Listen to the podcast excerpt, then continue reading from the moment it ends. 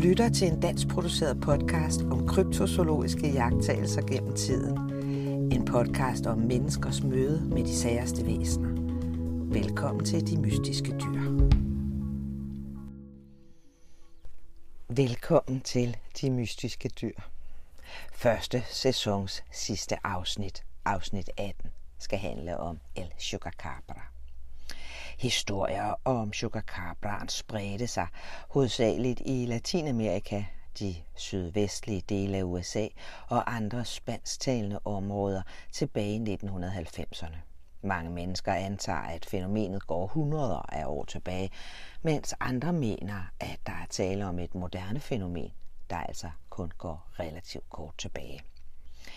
Hvis du fulgte med i første del i sidste uge, husker du måske, at områder især omkring Puerto Rico blev hervet af dyr, der til synladende angreb om natten og sugede utallige dyr tør for blod og efterlod farmer skræmte og økonomisk udfordrede. Den 30. juni 1996 skrev den amerikanske avis Advocate Herald en længere artikel om chukacabraen, som nu hervede store dele af Kalifornien. Artiklen understregede, at dette væsen satte hele byen Poway, et par kilometer nord for San Diego, i højeste alarmberedskab, men at myndighederne fortsat nægtede at anerkende eksistensen af et fremmed dyr på egnen.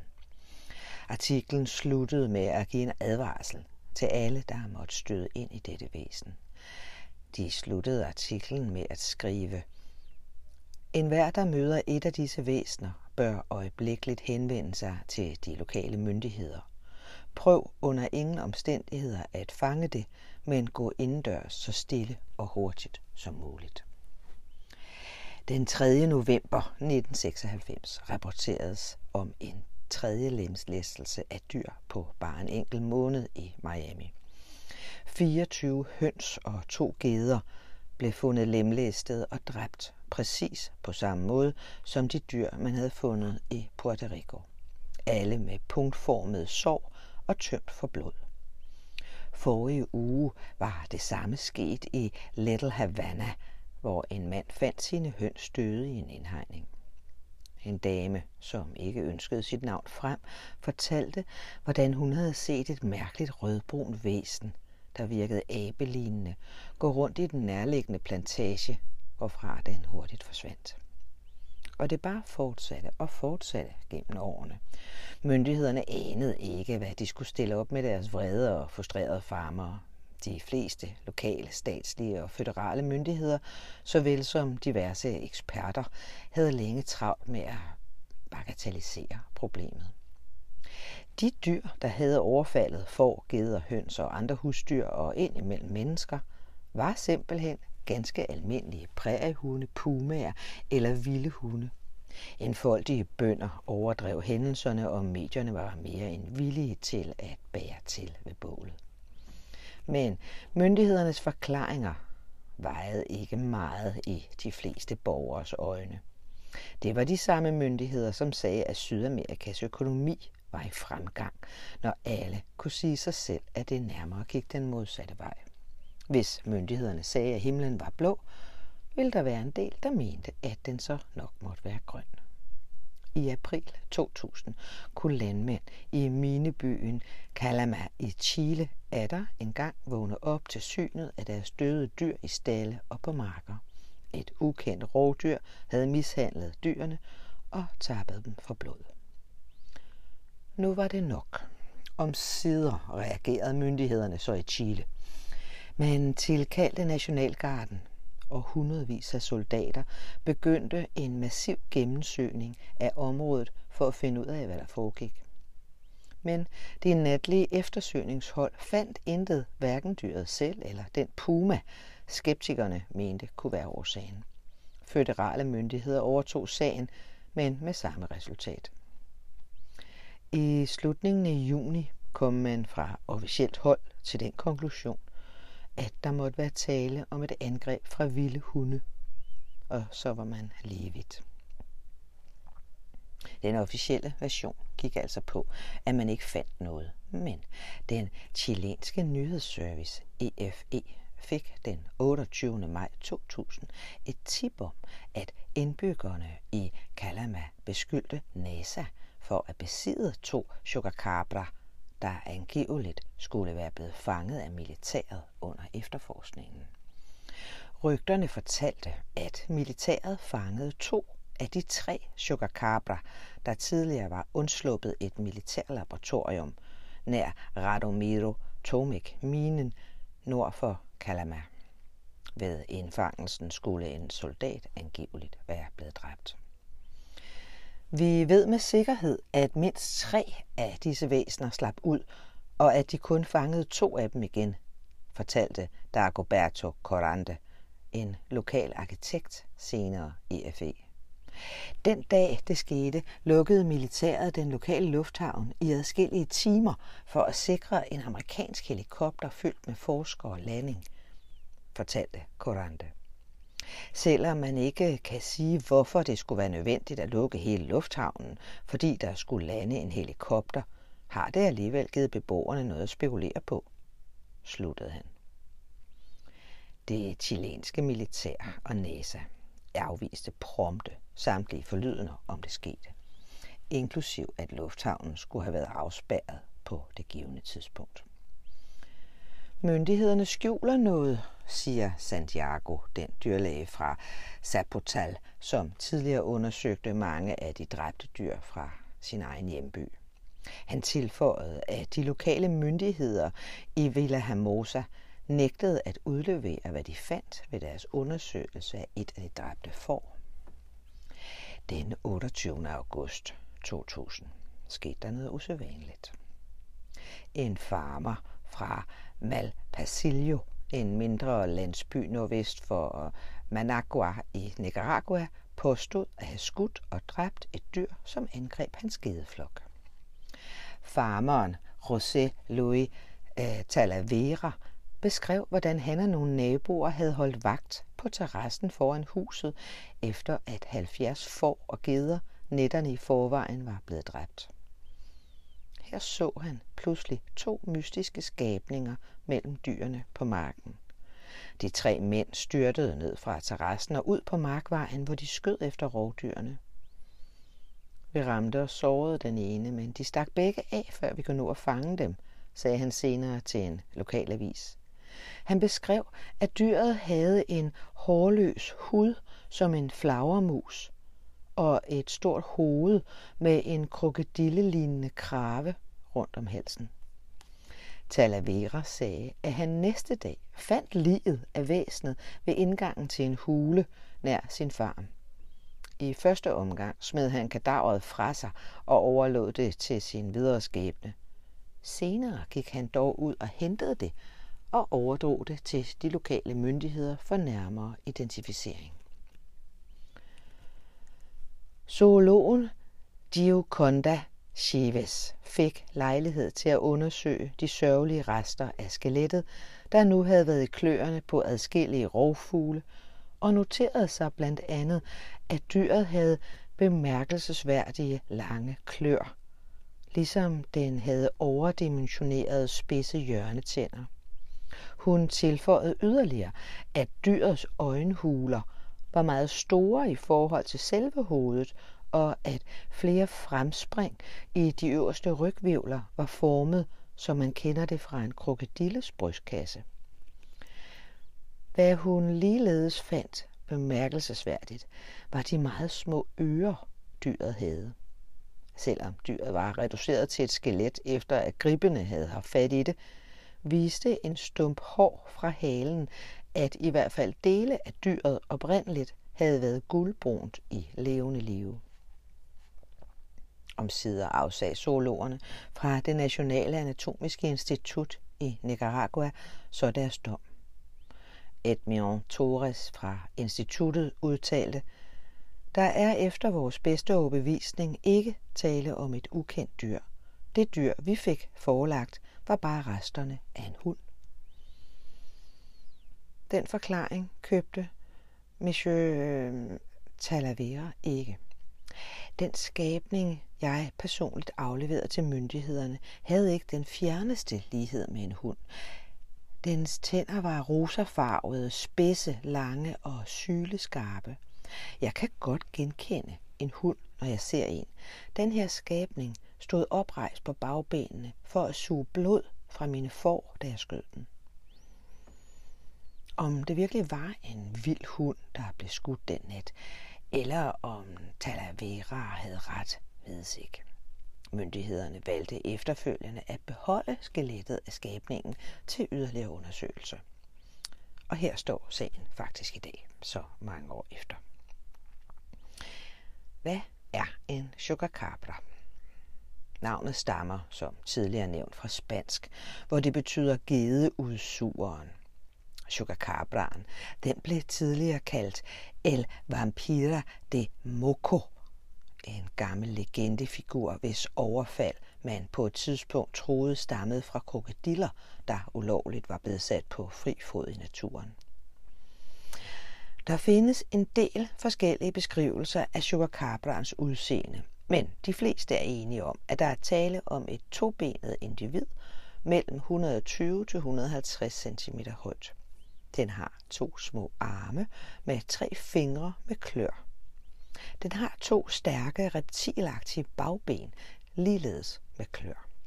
Disse kloaftryk er flere gange fundet og fotograferet. Sugarcabraen har muligvis en krans af hud eller pigge om halsen eller ned ad ryggen. Den lader til at kunne løbe hurtigt og springe højt. Hovedet er ovalt i formen, og den har en forlænget kæbe med spidse rovdyrtænder. I sandhed et besønderligt væsen. Den er blevet set over det meste af USA og Sydamerika, ligesom den i flere tilfælde er set andre steder i verden. Det er dog stadig i Syd- og Mellemamerika, at den er bedst kendt. Offrene fra Sugarcabraen er blevet fundet døde med små punktformede bid- eller snitsår, arrangeret gruppevis i trekantede områder. Sårene er typisk bemærket på halsen, men også på mave- og brystområdet, og er ofte skarpt afgrænsede. Forplantningsorganer, anus, øjne og dele af kroppens indre organer er nogle gange blevet fjernet. Sårene kunne i flere tilfælde godt stamme fra hundebid, fordi de er cirkulære og små. Men så hører lighedspunkterne også op. Sårene de går nemlig tværs gennem kæbeben, muskler og væv ind til hjernen, nærmere betegnet lillehjernen, som punkteres. Når sårene opstår på siden og maven af offrene, så går gennemtrængningen oftest gennem maven ind til leveren. Sårene ses ofte at være enten ætset eller brændt i kanten. Ydermere er der ikke fundet lesioner, såsom hudafskrabninger, skrammer, bid eller trykskader på den modsatte side af sårene. I flere tilfælde er der heller ikke tale om rigor mortis, altså dødsstivhed, i flere dage efter overfaldet. I andre tilfælde har man observeret, at det resterende blod ikke koagulerer flere dage efter døden er indtrådt. Officielle myndigheder har samstemmende erklæret, at disse drab, mishandlinger og udsugninger af dyr må være foretaget af kendte dyrearter som vildstrejfende hunde eller pumaer, bavianer eller muligvis eksotiske kæledyr, der ulovligt er lukket ud i naturen. Dyrlægen Louis Santana fra det private Gardenville Clinic i San Juan har udtalt sig på tv og i de skrevne medier om emnet. Hans holdning er, at der muligvis ikke er tale om overfald af rovdyr, men derimod af mennesker. Han vil ikke udelukke, at der har været tale om rituelle ofringer fra for eksempel sataniske grupper eller fra en eller anden obskur religiøs sekt. Det mest berømte Chupacabra kadaver. Det blev fundet i 2007, da en underlig, næsten hårløst væsen blev opdaget nær en ranch uden for byen øh, Coero i Texas. Nyhederne gik i selvsving, og beviset blev spredt i nyhedsudsendelser over hele verden. En senere DNA-undersøgelse afslørede, at denne udgave af en chupacabra var delvist præhund, delvist ulv. Altså måske en sær hybrid, men altså ikke et ukendt væsen. I juli 2009 fandt en mand, der bor i nærheden af Blanco, også i Texas, et mærkeligt dødt dyr. Det vejede omkring 40 kilo, havde fire ben og en hale, og lignede mest af alt en præhund, bortset fra farven. Dens hudfarve var mørkebrun og næsten hårløs. Denne chupacabra blev senere udstillet på et lokalt museum. På en pressekonference et par år tidligere, den 6. maj 2000, udtalte dyrlægen Dawn Ramirez fra byen Calama i det nordliggende Chile sig til flere aviser. Hun mente, at de seneste drab på adskillige husdyr kunne være forårsaget af en genetisk muteret flagermus. Ramirez undersøgte 15 husdyr fra forskellige besætninger, der alle var dræbt på samme måde. Hun sagde blandt andet, i de 40 år, jeg har været dyrlæge, har jeg aldrig, jeg gentager aldrig, set noget lignende. Det her er ikke vilde hunde, der har været på spil. Jeg tror personligt, at angrebene er foretaget af en meget stor, muteret vampyrflagermus. Ramirez mente, at et sådan dyr kunne være skabt gennem udnyttelse af de seneste års genetiske og bioteknologiske fremskridt og udvikling. Man har skabt nye planteformer, og man har allerede klonet dyr. Er det da så en så fjern tanke, at der her kunne være tale om noget menneskeskabt? Hun ville i hvert fald ikke afvise tanken. Ligeledes henledte hun opmærksomheden på de punktformede sår, hun fandt på de 15 ofres hals, som alle var drænet for blod. I betragtning af, hvor let dyrene havde lidt overlast ved dødens indtræden, var det bemærkelsesværdigt, at dyrenes båse og indhegninger alle var smadret til ukendelighed, påpegede hun.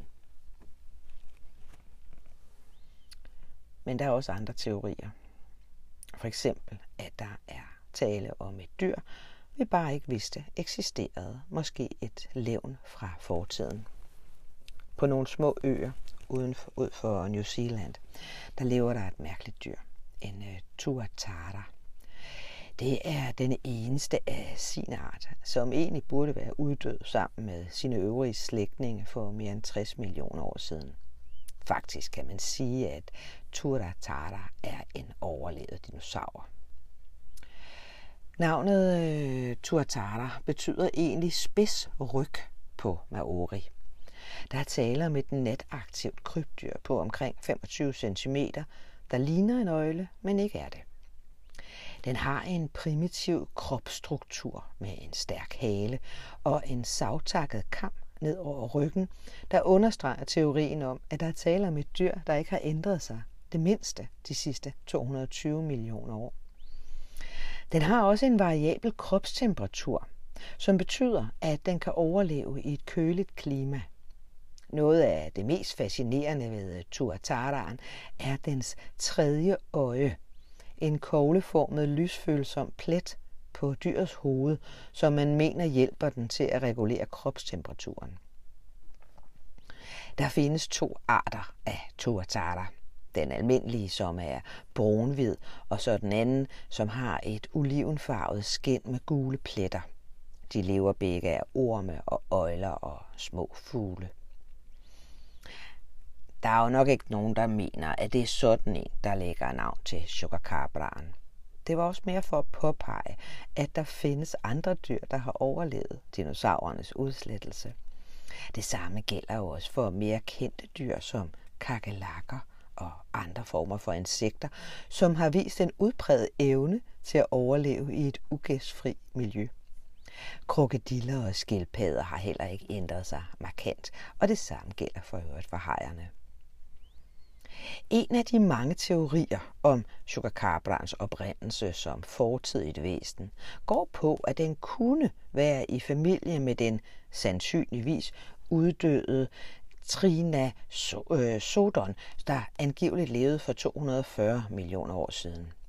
Det var et hundelignende reptil, som man kender fra fossiler fundet i Sydafrika. Selvom Sydafrika og Sydamerika i dag er adskilt, har de ikke altid været det. En gang var alle kontinenter samlet i superkontinentet Pangea, der lå på jordens sydlige halvkugle. Senere blev de langsomt adskilt til de kontinenter, vi kender i dag, selvom de stadig forskubber sig et par centimeter hvert år. Mange forskere mener, at det var ændringen af klimaet, der udryddede de forhistoriske dyr. Temperaturen faldt i slutningen af den periode, der omfatter Trias, Jura og Kridtiden 240 til 65 millioner år før nu. Det betød samtidig, at havenes vandstande faldt. Det kan have gjort det umuligt for mange dyr at overleve. Man mener, at verden, som vi kender den i dag, opstod for 180 millioner år siden, da landmasserne forskubbede sig og kontinenterne delte sig. Og altså blandt andet adskilte Sydamerika fra Afrika. Mange fossiler og planter, som i dag eksisterer på forskellige kontinenter med store oceaner imellem, er faktisk ens. En pludselig ændring i klimaet påvirkede naturligvis planterne og sendte økosystemet ud af balance, hvilket nedsatte fødevarene for mange dyr med uddøden til følge. Men det mærkelige er, at store dele af Sydamerika og dele af Indre Afrika ikke blev påvirket i samme grad.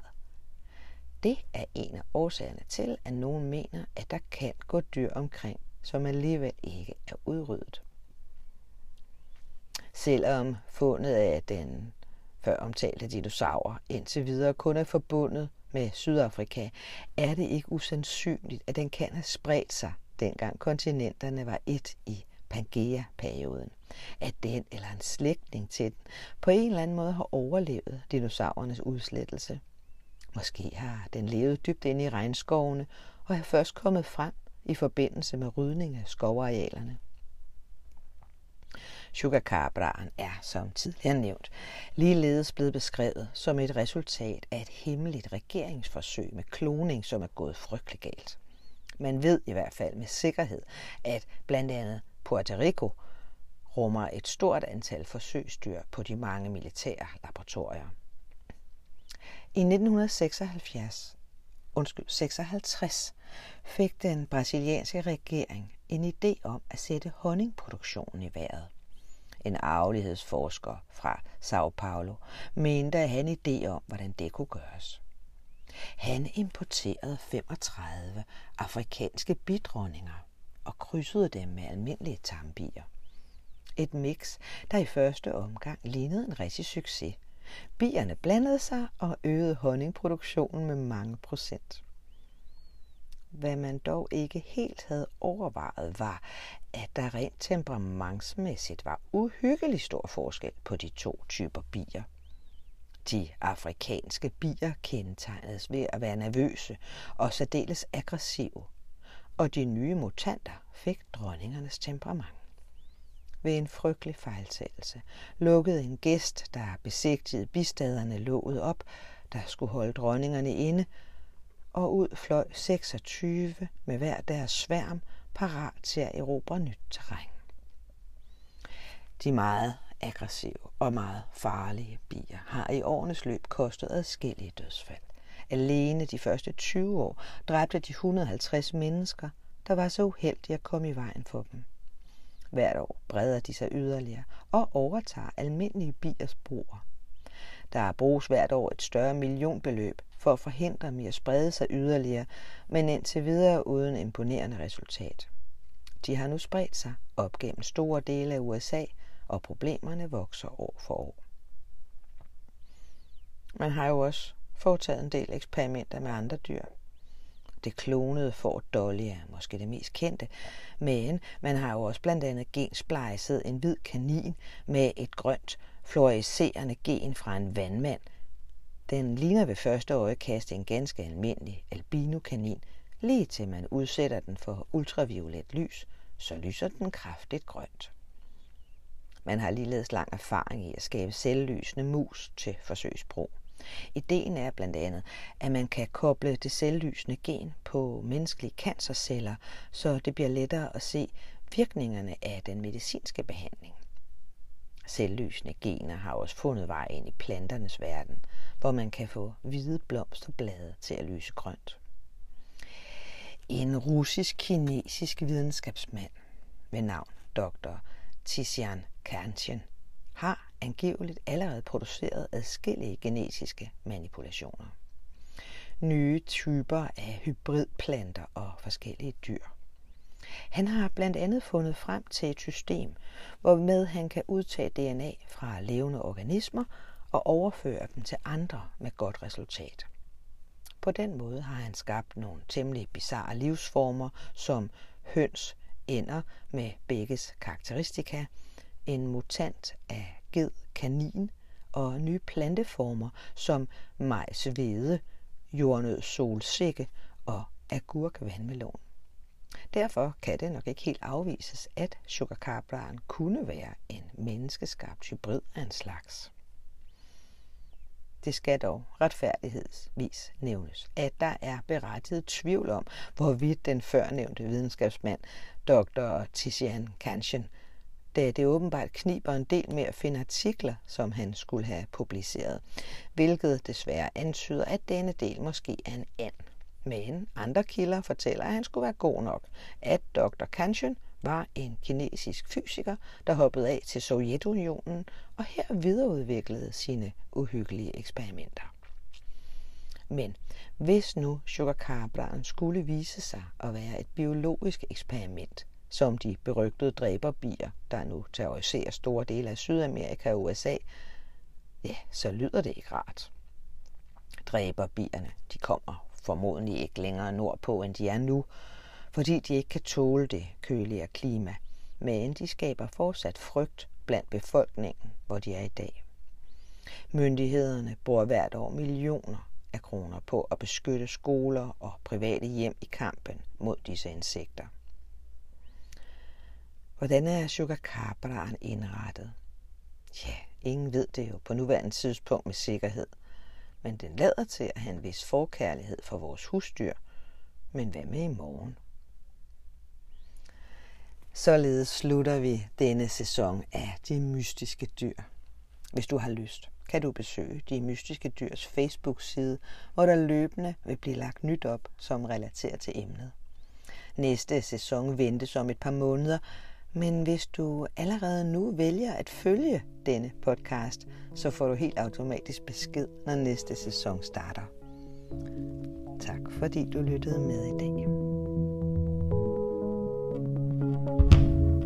Du har lyttet til podcasten De Mystiske Dyr. En dansk produceret podcast om kryptozoologiske mysterier gennem tiden. Skabt og fortalt af Michael Rosenkilde. Musik Karl Frøkær Jensen. Håber, at du har lyst til at lytte med igen næste gang.